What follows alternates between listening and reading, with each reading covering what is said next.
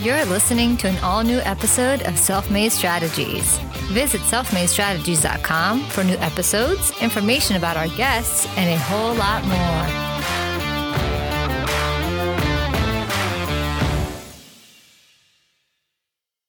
On this episode, we'll be speaking with the CEO and co founder of Rush Order Tees, a leading multi million dollar short order e commerce custom apparel company. They were founded in 2002 when Michael was only 17 years old with his brother and sister. Rush Order Tees specializes in industry leading turnaround times for everyone from teams to small businesses to Fortune 500 companies. Over the past 18 years, the company's focused on the customer experience by streamlining the entire process with its innovative design studio, incredible service, and the quickest deliveries in the industry. They help people express themselves, feel united, and connect more deeply to their communities and causes. Here for your listening pleasure are the self made strategies of Michael Nemeroff. Hey, Mike, how's it going? Good, Tony. Really excited to get to know you, to hear more about how you founded Rush Order Tees. You're a Philly guy, by the way. You live in, in Center City, Philadelphia. I won't give away the exact details of the location, but cool to connect with somebody um, r- remotely, of course, because of COVID 19, but nonetheless, awesome to connect with somebody from Philly and uh, a local tech entrepreneur. So, pleasure to meet you. Thanks for coming on the show. So, Mike, tell us a little bit about how you came up with the idea for and started Rush Order Tees. Yeah, sure. So uh, Rush Order Tees is um, a custom T-shirt business that focuses on rush rush orders, deliveries when you need it, and it really started like you know I can take you way back, but we're a business that started because uh, we basically took orders that most other printing companies didn't want. So most other printing companies want to print your order in two to three weeks Whereas we'll print your order if you want it tomorrow, we'll absolutely have it to you tomorrow. Especially once we, since we're we're more internet driven than a local screen printing shop, um, the requests come in from all over the country for you know any any kind of deadline, which isn't normal of the local screen printing shop because local screen printing shops are usually like small businesses, teams, and they know where the shop is. They go visit, and then you know they're fine with waiting in line. Okay. And the industry itself, at least my industry, was when we got into it in 2002, was very much like a back of the line business where, you know, people will try to do you a favor and get it to you faster. But since you really don't need it most of the times and you're, lo- you're like a local small business, um, they're, they'll do you a favor if they can, but otherwise you're going to get it in two to three weeks. So, but taking you back to how we even got into it, I was really just um, a computer nerd back in the late 90s. And I got my brother's homework to do because he didn't feel like doing it one day. And the homework was to make an HTML website. And I didn't know what I was doing. I was just fast at typing at the time. And my brother had me do it. I asked him what it was, and he said, Oh, you made a website, save it as .html, and you'll see what you did. And once I launched that, that that was probably the thing that changed our lives because once I learned that I could make something as a 13 year old kid, um, everything I did was a website from then on, whether it be my homework or school project or something for friends.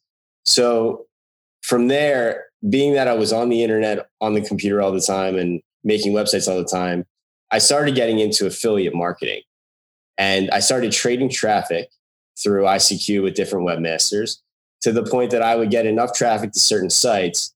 And I, I made conversion funnels to turn that into sales for different affiliate programs, whether it be web hosting or health pills or different fitness programs.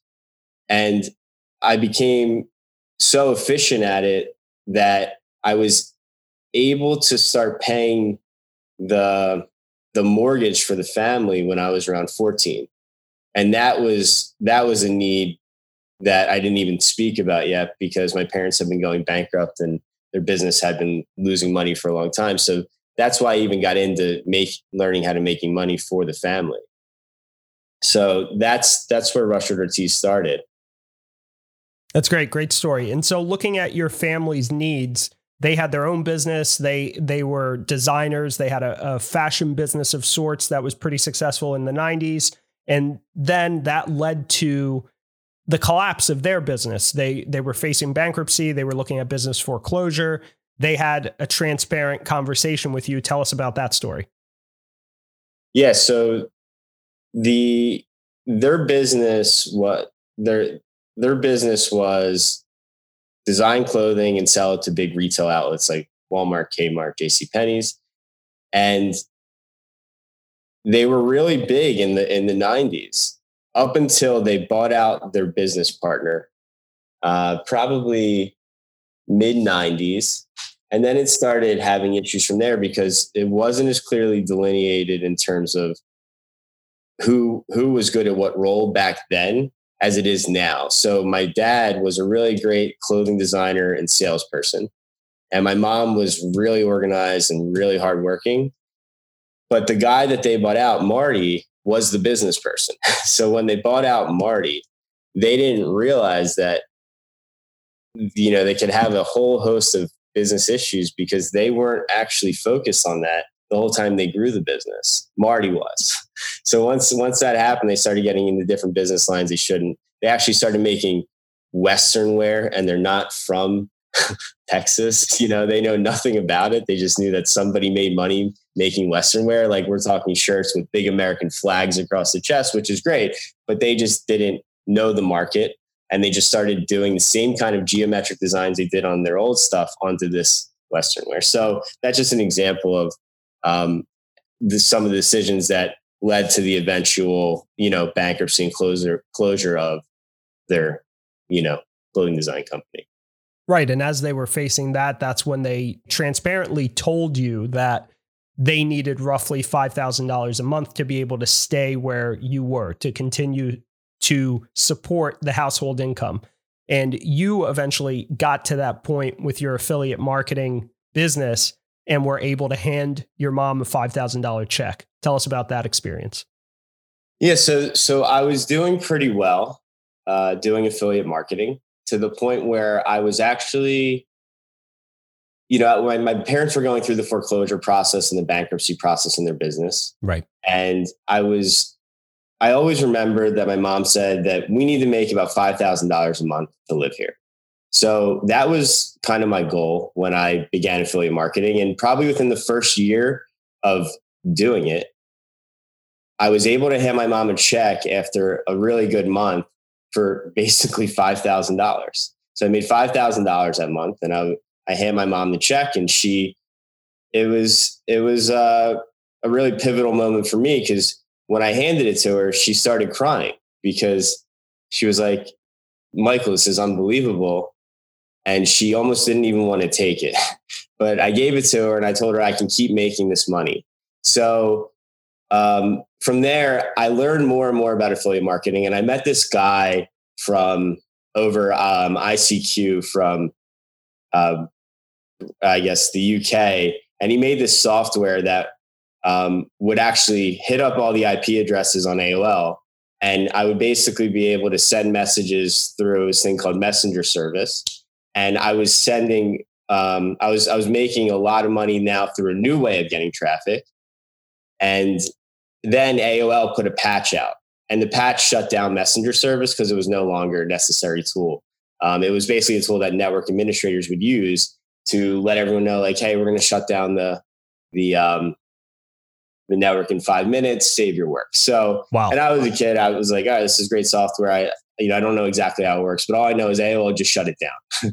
so being that that dried up, I went, I, my, I, it was still like slightly usable, but my, my dad was basically done shutting the business down. The bankruptcy had basically finished and the foreclosure was going through the process. And my dad was basically not really doing anything anymore. And my dad's friend, Steve, came in and said, after watching him just, you know, kind of going through the motions, he said, Alan, I have this great business that I do right now. It makes it does four hundred thousand dollars a year in revenue, and you're you're a great salesman. I go door to door. I sell car washes, restaurants, and small businesses locally. Um, get in the car with me. I'll show you exactly how to do it, where to buy the t-shirts, where to get them printed, and you could be making money as soon as tomorrow. So my dad initially didn't want to do it just because he wasn't in the mindset. And my brother said, Dad, we're going on the road. We have to do this. And we're gonna we're gonna figure it out from there. So they got that started. And the first day they went out, it was it was pretty amazing because they came back with three sales. I think it was like two restaurants and a car wash. And they made about fifteen hundred dollars.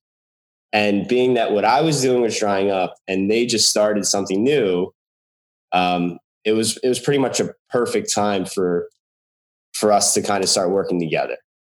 And I said, Dad, you know, what you're doing is great. And I think, you know, we can keep doing door to door, but I can take this pro- online because I know exactly how to do it. I know where I'm going to market. And I'm, I think we can get started. We can do that as well. So that's how we got into that. Looking at your building your affiliate business, you talked a little bit about funnels. Now, in the world we live in today with Russell Brunson and some other people talking about click funnels and that kind of thing, it's a little bit more recognizable term, but tell us about what a funnel is from a sales perspective and how people can apply that to their own businesses. So back then it was trading traffic, more targeted traffic. Um, between so there were webmasters who owned certain sites that had traffic um, so, and you could almost align it to say, okay, if I get traffic from this site A and B, and I give them some traffic back with links back, um, that's going to keep the relationship going. At least that's how it was done back then. And if I put an ad for this type of uh, company on the website, whether it be, again, like let's say it was for web hosting services, which were big back then, um, if you know if i get a 100 clicks it's likely to convert at 2% conversion ratio so that's how i did it back then and then it got to the point where i met this guy from the uk through icq who was referred to me by one of the affiliate programs i worked for and he was kind of like this wacky guy he was a software developer he made some software that hit up the ip addresses of internet service providers. He basically had them locked into this to the software. It was AOL and Comcast and Cox and Roadrunner, and he you could send millions of messages a day to what was called to these IP addresses and through a service called Messenger Service. And Messenger Service was a networking tool used by network administrators to let the whole everyone in a company know, hey, this is going to be you know, the network's gonna be shut down in five minutes, save your work. Okay. So, and this was an old tool because these days we had email and we had, you know, instant messenger. So you didn't necessarily need that service anymore. But this this software would hit up these IPs, it would post a message. There were no links, and you could just click OK. And one of the messages I would write is, "Hey, need web web hosting services, twenty five dollars a month. Here's the web address." And I, it's so long ago, I don't remember the web address that, that I used. But think about the how targeted that traffic is. It's a message that you can't click on. And if you want to, if you want the service, you actually have to go on your web browser and type it in. Okay. So that would convert obviously very well up until the point that AOL put a patch update out that shut down messenger service, which was basically the bulk of the internet uh, people who access the internet at the time was through AOL in the late 90s and so that that faded off very quickly be, because they shut down that service entirely. And then today when you talk about conversion funnels i mean the the focus of our business is really digital market you know the way that we get our customers is through digital marketing and we spend a lot of money on google um, pay per click and also to make sure our organic rankings are, are are uh, up there as well as shopping ads. So you have to cater the page exactly to what the expected, um, what the customer's intent is on the actual page that you're landing them on. So the ad has to closely align with what you think they're searching for. So if they're searching for custom t-shirts, you can't just write custom hoodies, right? Because that's not what they typed in. And your so your ad has to say custom t-shirts. The, the page has to be all about custom t-shirts and how you make it easier for them to actually design and check out online and you have to make sure that you know we know that a lot of our customers need it by a certain deadline so you have to speak to timelines and whatever you think the customer may need who just search that specific term to get to you So you have to cater 100% as, as closely as you can to what the customer needs. And that's what you mean essentially by funnels, because each of them are coming in, as you said, from sort of a different area and maybe landing on a different page on your website. And then you need them to take some action to convert your sale at the end of the day. Yes, yes, yes. You need to closely align it with the customer's intent all the way through to a purchase. Did did your first customer, just out of curiosity, come from that door to door traffic transition, or did your first customer come from an online source?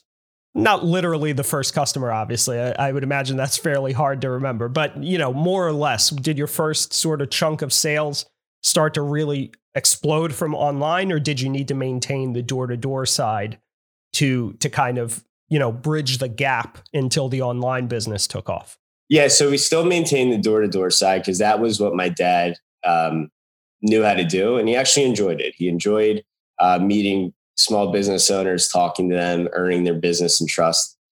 So we, but the it was it was a big difference um, going online because within the first week of going online and going on yellowpages.com and putting in ads nationwide for oh again that was the other thing with going online it extended our reach from being so local like hyper local to uh, only as far as we can drive to nationwide. So by going on yellowpages.com, we were all over the country for $3,000 a month. And our first order was for $12,000 from some um, technology, some, some local technology company. Wow. That's incredible. Um, okay, so so that's how you you sort of bridge the gap and pivoted from a brick and mortar style pound the pavement air quotes business to a fully online uh, style business. How long did your parents and brother and sister stay in the business with you while it was growing?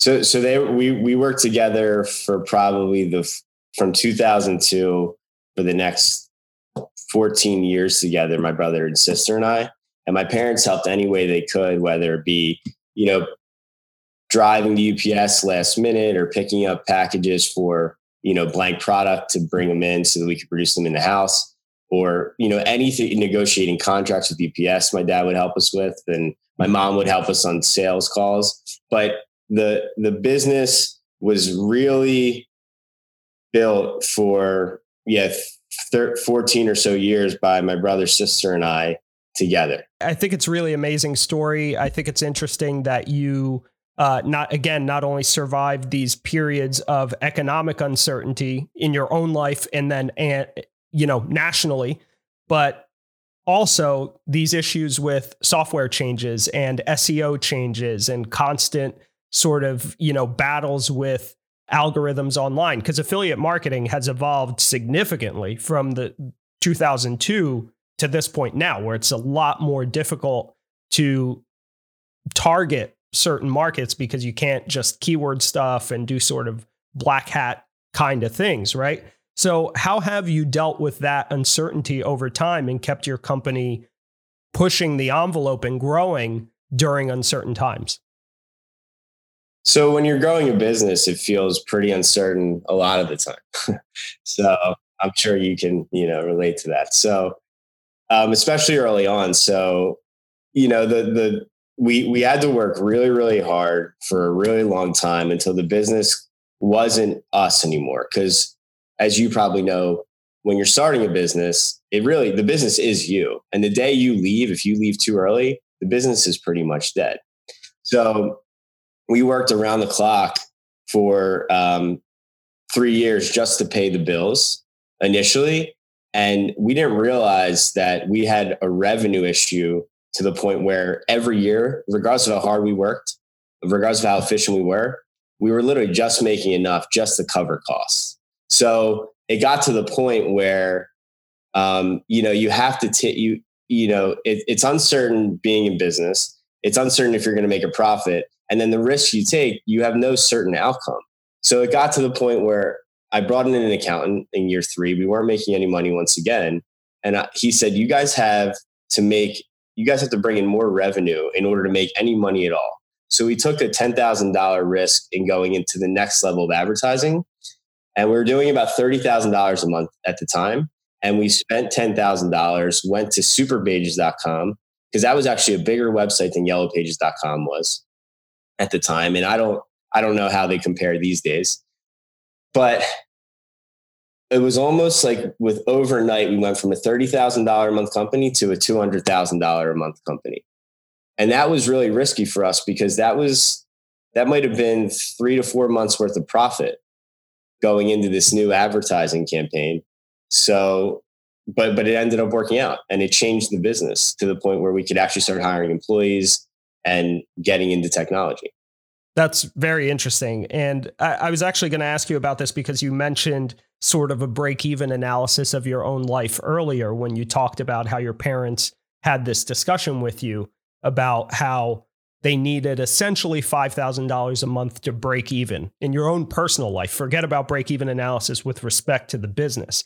And I thought that that was really interesting because that kind of helps you as an entrepreneur at least mentally take some control, right? Because being an entrepreneur, to your point, is just constant uh, risk aversion, how you deal with risk, how you deal with stress and anxiety. You know, can you continue to push forward against sort of this uh, sometimes overwhelming wave of pushback, right? Um, from different areas in your life. So, how did you consciously make that decision, and and how did you analyze that that decision itself to to spend ten thousand dollars more a month when you're essentially maybe breaking even or, or even a little less than even in the business itself.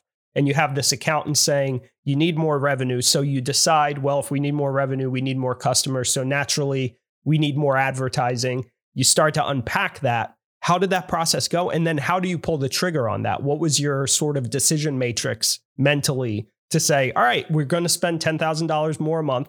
Yes, it's it's a massive risk, I think, for any organization, any entrepreneur. And but you say we have to do this, and you push past that precipice. How does that happen in in your own mind?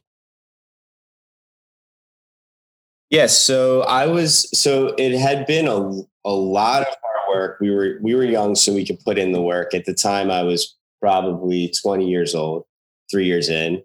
My brother was 24, my sister was 19, um, and it just got to the point where we were kind of like, screw it. It was like it was it's make or break time because we weren't going to keep doing the same thing, working as hard as we did. And by the way, it is really hot in the screen printing business. so you have dryers running at 300, 400 degrees.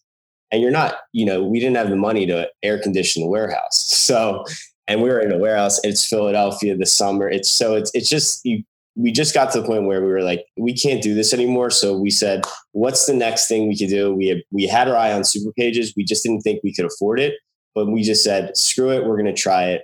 And from that point on, once we learned the, how much growth could come from one advertising source, marketing then drove the business forward from then on, along with technology and sets, you know, set, set sales and getting good product out. But marketing was always the biggest growth factor to the business. That's incredible. And, and, so, to what degree did you balance sort of bootstrapping with outside um, financing sources to be able to make that that leap? So we funded it, you know, on our own funds. So from the money that I saved up through affiliate marketing, my brother was uh, making money on eBay at the time. And I guess my parents had like a little bit of savings, but we really never tapped into it. We just knew we had like a little bit of money. We we always try to be net positive month to month. So we built the we built the business without we didn't really have the opportunity to go negative. So we always had to we always kept profit in the forefront. But again, three years later, like into it, we didn't make any money. so, it was, so it was really hard. So, but we we did bootstrap it. We funded it, and what you don't have enough money for, you can make up with time. So, you know, if you don't have the money to build the best technology, well, you can you can do a lot more manual work and click more buttons and send more emails yourself. So, you know, we, we put in a lot of sweat equity to make up for the lack of money and risk that we wanted to take at the time. Interesting. Do you think that your parents' level of transparency, with, by the way, hats off to them, they were that transparent with you so early on throughout your life and then in the business with you as well. It sounds like a lot of open communication, a lot of transparency is involved in your success. Do you think that that's a major part of it or what do you think, you know, what other soft elements if you will, do you think contributed to the success of rush order tees? Yeah, so just imagine that you're really young and you don't know anything except that you have friends around the corner and you go play during the day and then your parents drop a bomb on you saying i don't know if you're ever going to see them again. So you become very aware just in that moment.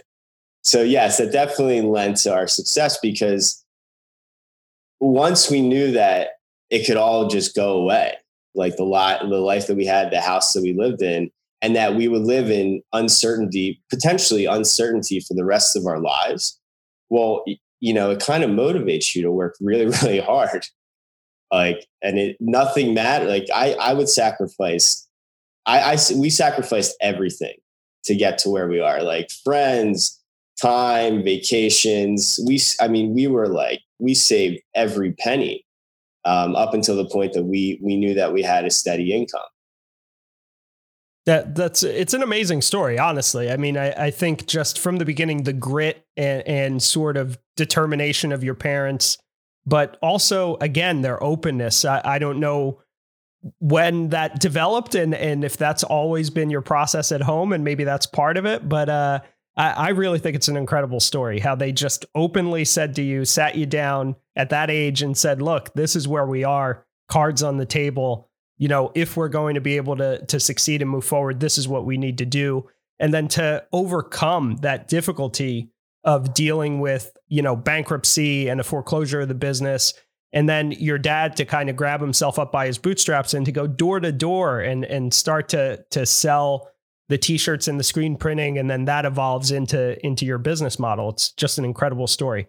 Okay, so you talked a little bit about, you know, how you can when you don't have the resources, how you can use time or air quotes sweat equity or something else, you need to look around at what you do have to be able to push forward, right? And to stretch and bootstrap what you do have. So let's talk a little bit about that. What are your best practices on innovating and being resourceful? So we've always done more with less in the business. The so I guess what are my strategies for being resourceful and bootstrapping? You said. Yes, exactly. Yeah. So if we're talking about innovating a business that maybe is really, really tight in their margins, you know, doesn't have a lot of equity to be reinvesting in their marketing program. And to your point, that's really one of the core principles of any successful business, right?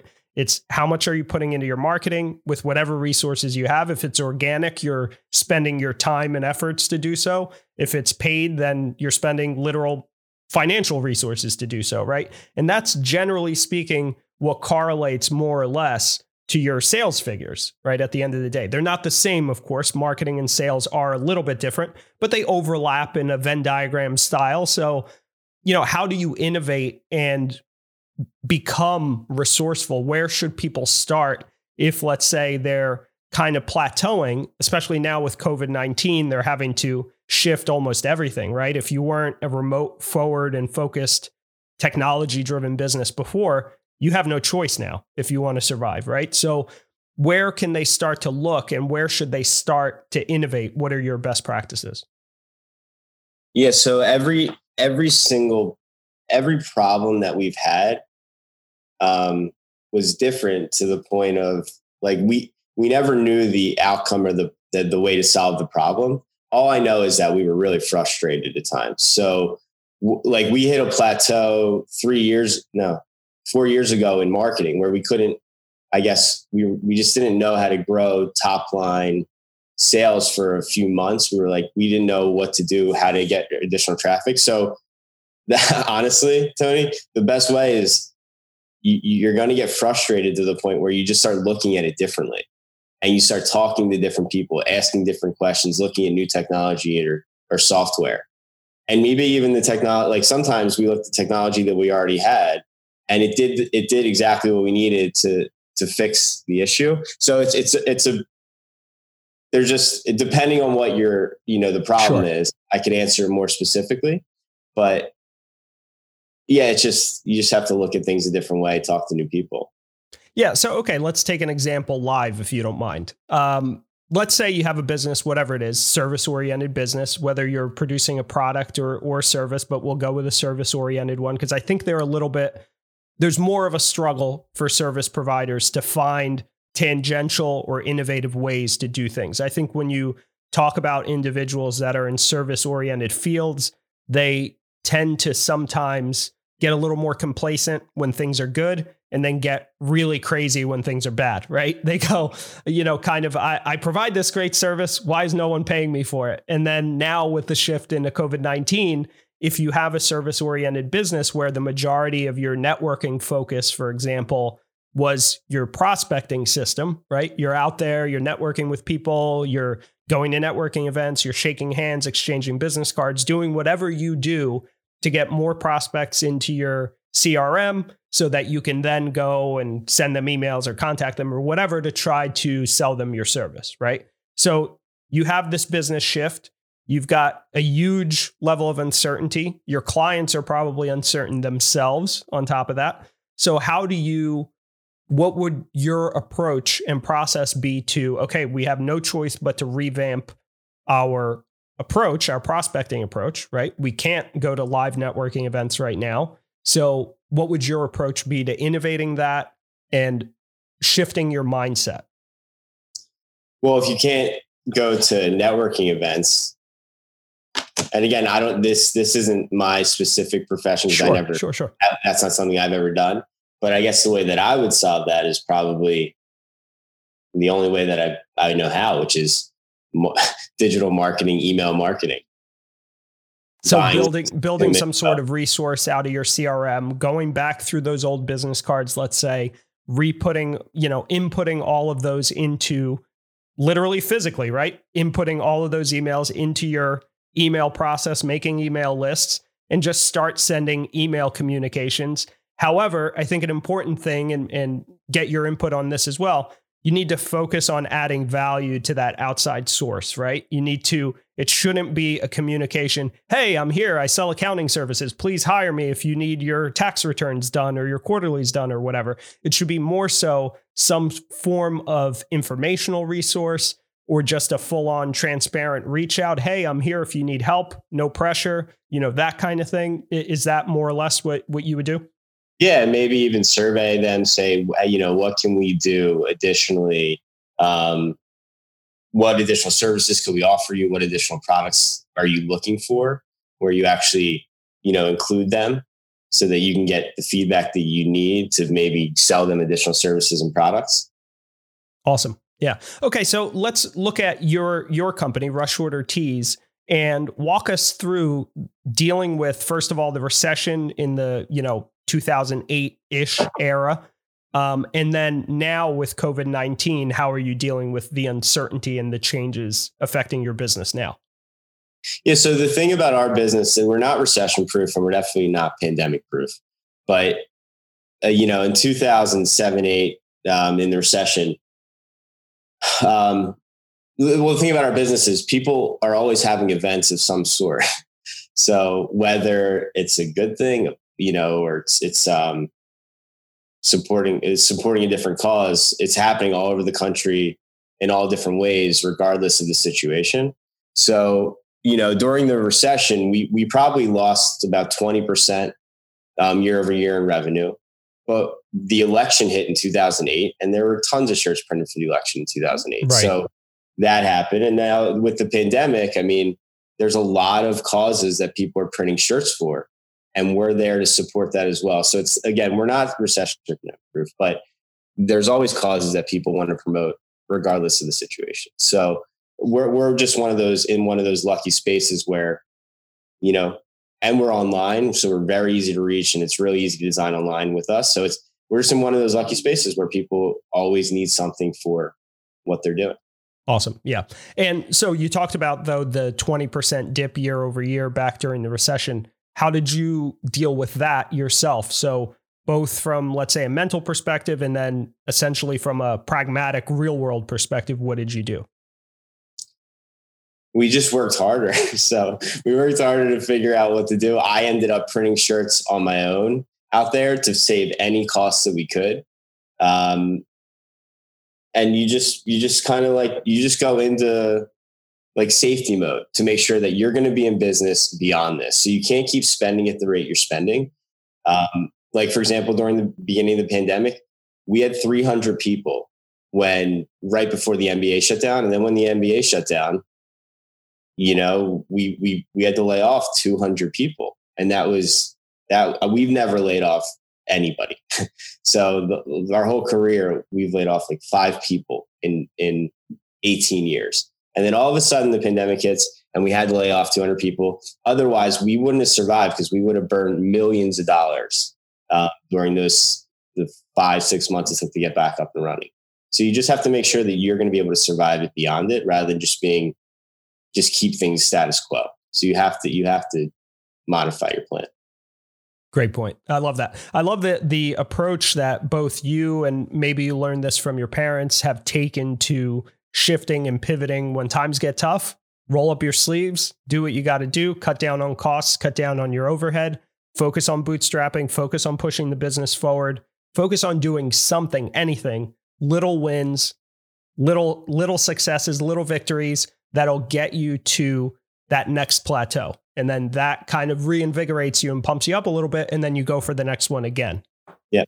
Yeah. yeah. Awesome. Well, so Michael, rushordertees.com is your website. That's where people can go if they want to order custom printed apparel for their business, correct? Yeah. How else can they reach out to you and where can they find you on social media? So just on the Rush Order Tees uh, website and Rush Order Tees handles on Instagram, Twitter, Facebook. Awesome. Cool. Thanks a lot for your time, Michael. Really appreciate it. Awesome discussion. This was great. Thanks, Tony. Appreciate it.